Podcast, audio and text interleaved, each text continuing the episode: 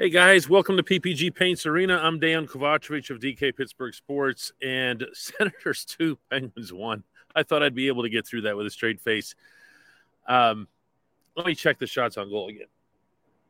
My goodness. 49 to 21 were the shots in Pittsburgh's favor. Drake Ferguson, the goaltender up from Belleville of the AHL, making his first NHL start with 48 saves. And you know what? You can say what you want. You can imagine the angle on this in Canada's capital. But the fact of the matter is, the Penguins had to come away with a result. They didn't. And the Florida Panthers did. And the Panthers leapfrogged them into the eighth and final playoff spot in the Eastern Conference. Here's how this works if you're watching this on YouTube, or Facebook, you can participate. All you have to do is leave something in comments. If you're watching on Twitter or anywhere else. Actually, if you're watching on Twitch, you can also participate. It's just Twitter where you can't do it. So if you're watching on Twitter and you want to send in a question, a comment, a criticism, a whatever, uh, you can do that on any other platform besides Twitter here. And we're going to get started with Joel, who says, oh, That's a good thing Carter did great in the faceoff dot tonight. Real needle mover. Yeah, I had a feeling we were going to start with Carter and Dumoulin uh, per you know the norms of late. Uh, for anybody who doesn't know what Joel's referring to, I asked Mike Sullivan in New York uh, three days ago why he keeps playing Carter and Dumoulin, and he came at me with a rather uh, impassioned response. Part of which was that Carter is really good on faceoffs, sixth in the NHL, all of which is accurate. Tonight he was four and two on faceoffs, and like you're saying, Joel, it doesn't exactly move the needle. It it, it doesn't amount to anything really. Uh, Perennial says if Carter's faceoff ability is so crucial to his coaching staff, why was he not taking the last faceoff? It feels like that completely nullifies the argument. Actually, you know what? The argument can be nullified so much more easily than any of that. If your value in playing Carter is faceoffs and defensive zone control and getting out of your zone and all that other stuff that he talked about, what's he still doing on your second power play? He hasn't scored a power play goal since December. He's scored two goals of any kind in his last 31 games. I, I, I don't want to turn this, honestly, guys, I'm not going to tell you what to get into here. but I'm not going to turn this into a Carter Dumoulin thing all over again. There was a lot more to this one. I, I'm perfectly happy to take on that subject in a normal setting, but th- this just wasn't it for me. Tony says, Hey, DK, another loss, nothing changes. Well, I guess the excuse is that our defense, half our defense is hurt. Actually, Tony, it's two thirds of the defense that's out. And no, it wasn't used as an excuse because it didn't need to be used as an excuse. The Penguins defensemen were fine. You know, the Senators had, look over here. The Senators had, oh, they turned it off now. The Senators had 21 shots total. That's a pretty nice defensive performance, no matter how you break it down. Uh, I didn't look at Taylor Fedun and say, oh no, boy, this guy's really killing you or whatever when you have almost 50 shots, you know, you've done okay uh, in that regard. Moving on here, I'm going to let you guys, you guys run this show, okay? We're just going to go like this, like as rapid fire as possible. So don't be shy about uh, throwing something in there. Jay says, pretty fitting loss to bump us out of a playoff spot. Kind of, you know, I mean, I've seen the Penguins flatter than this. I didn't share the view the general view that was expressed in the room downstairs by a lot of people, it seemed that they had done okay. Uh, I have kind of a problem with that characterization. You know, that they, well, because they did this or they did that, then it wasn't so bad. It's an outcome. You know, it's an it's a negative outcome. And this is this time of year, you just you can't do negative outcomes.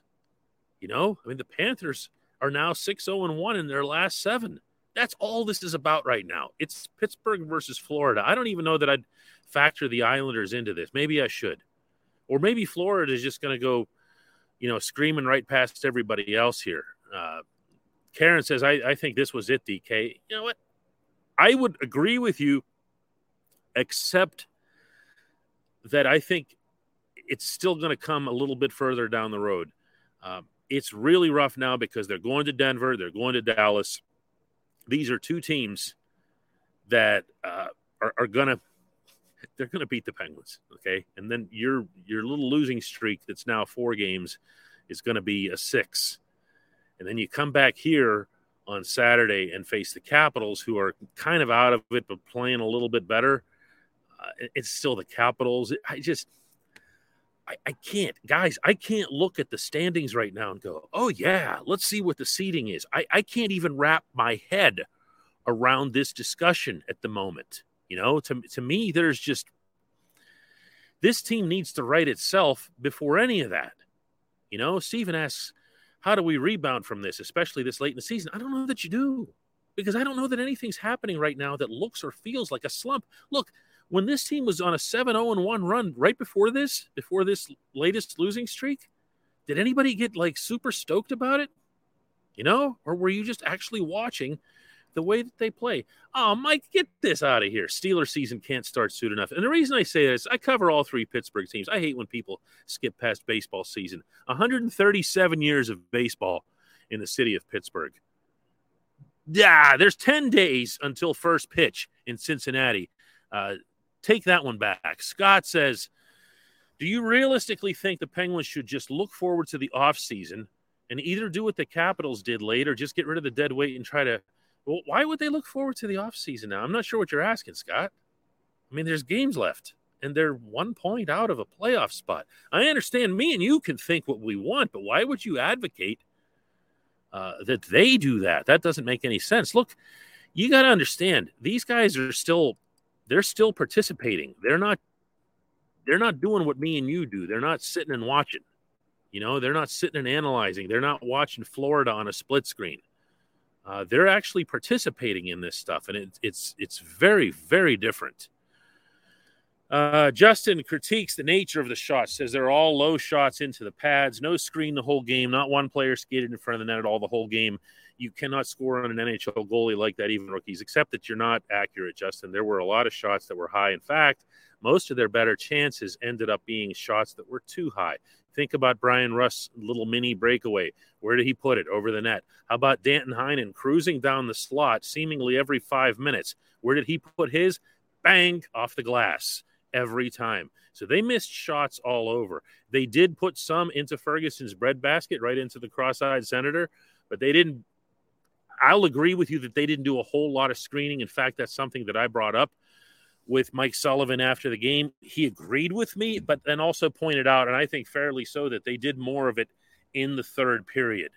Um, you can't you can't knock a team that puts that many shots on goal. Uh, once they did get guys going to the front, and they did, and let's remember that that's where Rickard Rakell scored uh, his as well here. Ken says put a fork in it. They're done. Well, I guess Ken's done watching then.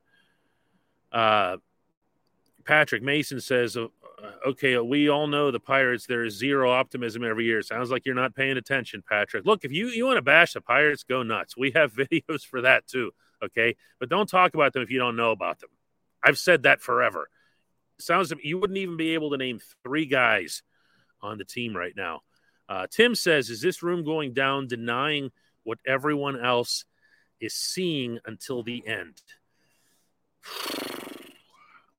that's that's going to be the toughest question that I get. I can promise you that. Because there was a part of me that was waiting for this room to be the first one that says, "Hey, you know, that wasn't good enough." Or, "No, we can't just turn the page on this one. We actually have to stick with this one. We have to let this one sting." And and I didn't get that. Uh, P.O. Joseph, and he's really young, so go easy on him. But he's one of the guys that I talked to after the game, and they were focused on the positives. They were. I understand that too. Here again, they're not angry fans. Okay, they're not angry columnists. Okay, they have to ready themselves for their next game or games in this case because they have back to backs in Denver and Dallas. And if they go and they beat the living snot out of themselves over this, they're not going to be in the best possible position to compete in those games. Does that make sense? Like, I know nobody wants to hear that, but it happens to be the truth. Derek says Rust has been the worst Penguin all year. If you have been watching, he has been non existent on the ice. Never helps the defense, makes Dumo look much worse than he is. Blame Rust, not Dumo or Carter. No, no. Rust isn't scoring, okay? Rust has gone nine games without a goal. In this one, he had Six shots on goal. He had four hits. He had a couple of golden chances. And at the end, he blocked the Ottawa shot from the point with his hand and still tried to clear it out. When he couldn't get it all the way out, Ottawa kept it in, worked it down low, and Drake Batherson scored. And after the game, Rust said, I don't care if my arm's broken. I've got to get that puck out. Now, if you want to complain about the team and accountability and stuff like that, uh, as Mandy says right here, Derek, that's not accurate at all if you're gonna uh, if you're gonna criticize Rust for anything, it's gonna be what Cody brings up here, which is that he's the king of expected goals. His shooting percentage is at a career low. He's at seven percent right now. He's been a twelve percent shooter his whole career. That is a massive, massive nosedive. Tim or Troy says, "Do you think they'll make the playoffs? And if so, which team doesn't go?" No, I, I'm not about to express anything positive after this. I mean, I'm not I'm not blind and I don't work for the team and I don't advocate for the team. That's not why you come here. You come here to get it like it is, at least from one independent voice. So why would I think that they'll make the playoffs in watching this? And then wait, think about how, guys, think about however you feel right now and then multiply it by however you're going to feel after Denver and Dallas. Mandy asks any reason Alex Nylander went back down. He didn't. He was just a healthy scratch. Any reason he was a healthy scratch? Sure. He's the easiest guy to make a healthy scratch. We all know how this stuff goes. You know, there's there's nothing all that new that we can contribute here. Derek, Joel says, Derek, buddy, everybody knows you're just trying to be a troll. It's not working. I don't think he was trolling. I don't think he was trolling. But then here comes Derek back again. He says he's terrible. The metrics won't show it, but he's been horrid. Hey, Derek, if the metrics don't show it, it doesn't exist. It's just math. It's not a philosophy. Matt White wants to know if I asked Sully if Carter is still six in faceoff percentage. That's actually very funny. I like that. Jerry says the Senators played a better game, and it does happen sometimes. The Penguins fought hard. No, Jerry, they did not play a better game. They got outshot 49 to 21. These things do matter. You know, the, these the statistics and the peripherals because they're indicative of the overall performance. You know, so no, the, the Senators did not play better. The scoreboard isn't everything except in the standings, but that's not what you're referring to. You're referring to, to how they play. Many Guns says they're under 500 at the moment. Who is? I don't even know what that means. The Penguins are not under 500 by any stretch of the definition. Scott says, Did you want to throw the BS flag at the puck possession resulted in drifting away from the front of the net? How is puck possession now bad? Oh, I didn't know what you meant. You're talking about whenever I asked uh, Sullivan about uh, the, the, traffic not necessarily converging on Ferguson versus the high shot total. And actually, I'm gonna I'm gonna be honest with you, Scott. I, I agreed completely with Sullivan on this. Do you remember the four minute shift or four eleven or whatever it was that the Penguins had? They had it down at this end. Okay. What ends up happening and this is natural in hockey, it's a human instinct. You have a really long shift going. What ends up, you, you end up valuing more the fact that you're sustaining a shift and you're keeping those tired senators on the rink.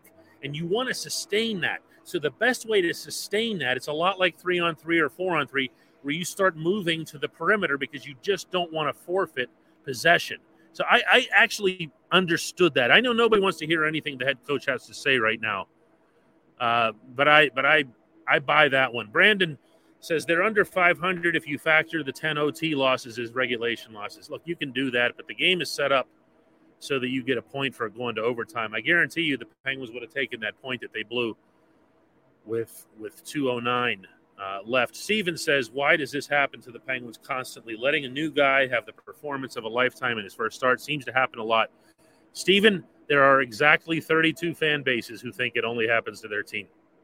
Actually, you want to multiply it to every single sport, you can do that. The most common thing I ever hear from Steelers fans is that the Steelers always lose to teams that they should be beating. The Pirates, you don't hear it as much often because they're usually the team that somebody should be beating. Okay. But that that goes across the board. That is a 100% perception thing. When the Penguins won seven or went 7 0 1 just now, uh, within the past four weeks, no one was complaining that the Penguins were beating a whole bunch of bad teams, right? Okay. Austin says, is Ron Hextall gone this offseason, regardless of what the outcome of the season is? Will FSG finally show themselves? Those are two related questions. No one from Fenway Sports Group, to my knowledge, to my visibility, and certainly to my access point, comes to these games.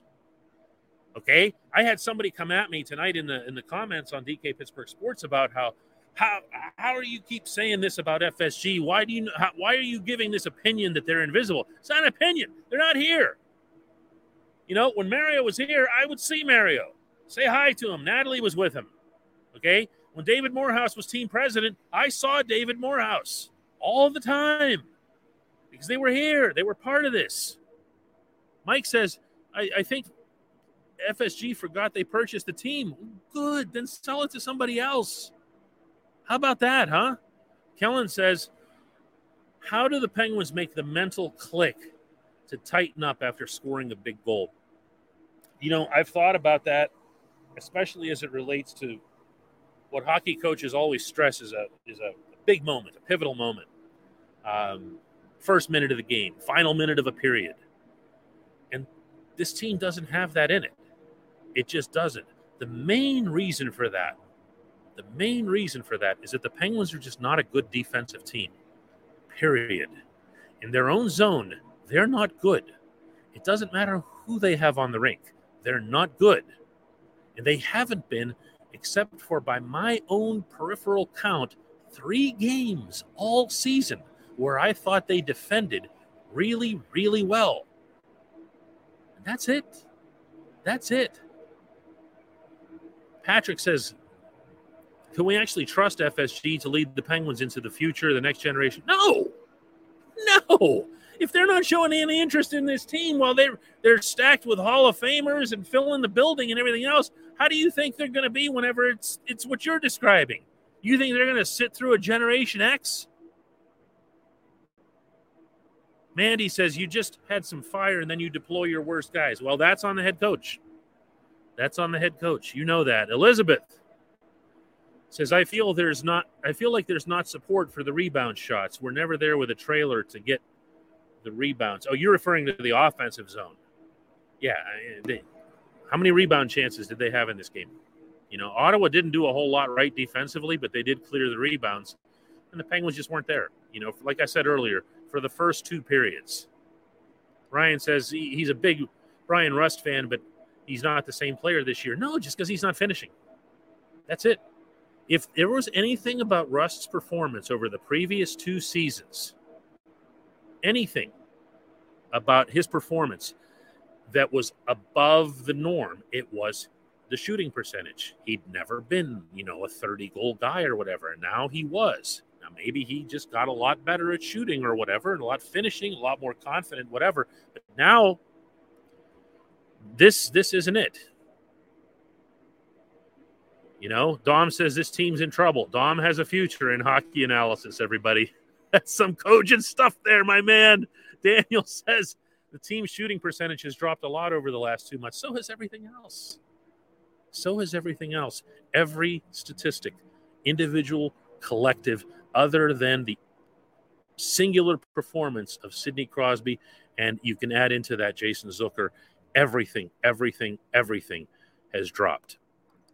RLJ says, "What's this team going to look like next year?" Come on, man! In a live chat, we could we have all off season to do that. You want to you want a dissertation now? Uh, I'm trying to keep this like fast moving here.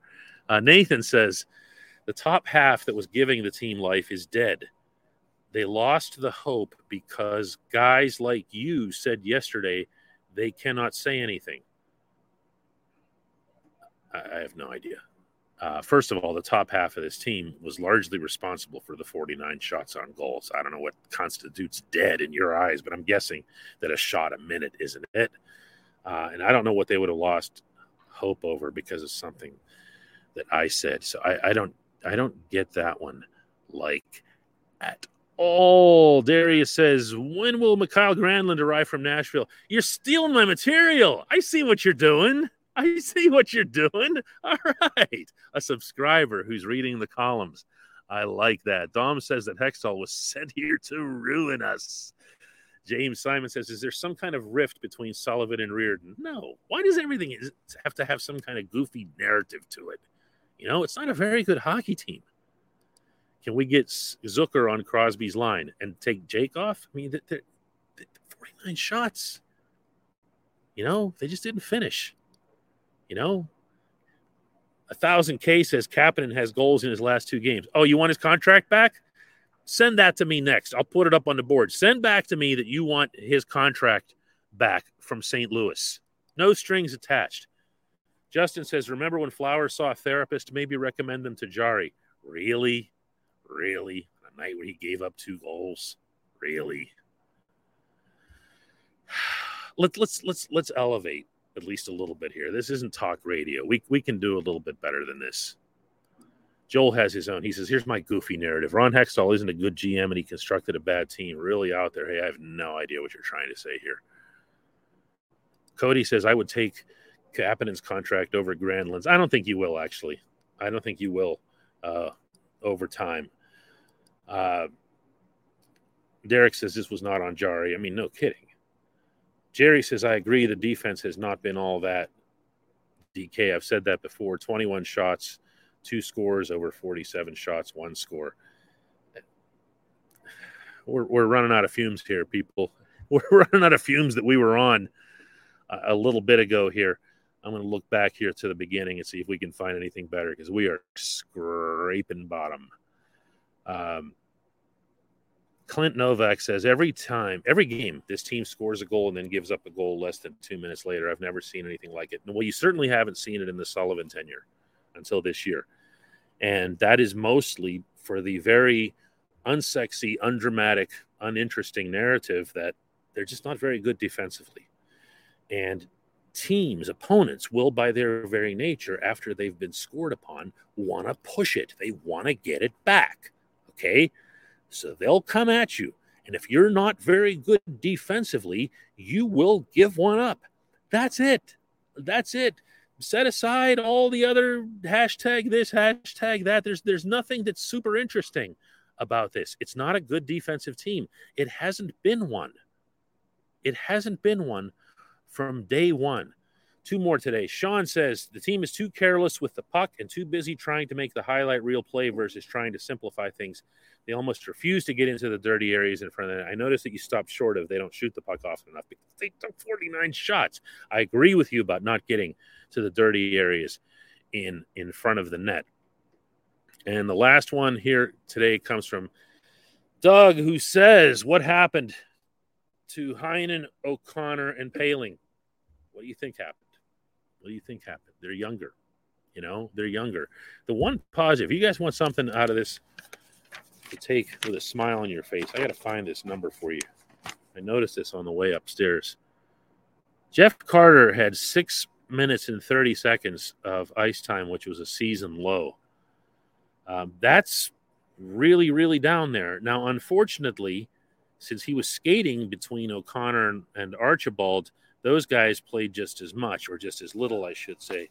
So that's, you know, that's that's something, you know. I, I'm trying here, you know. Uh, Ryan says thanks. Crow says thanks. I say thanks as well. How about that? Um, really, really, really appreciate you guys being on, especially after the losses. I know I'm, I'm jabbing at some of you back. You're going to go, oh, man, I'm never going to be on with that guy again. But I, I, do appreciate it. Hey, look, this is how this is. Um, it's going to be a rough stretch uh, for this team. And then when you get into this summer for this franchise, I think there are fixes that can be made for this franchise. I don't think that this GM is capable of making them. So the first thing that has to happen, yeah, is is is all that. So all right, guys, let's do it again. Uh, we're going to do it again later in the week here. Taylor is making the the trip. She's already in Denver uh, to do Denver and Dallas. I'll be back here on Saturday night for the game against the Capitals. Bye bye.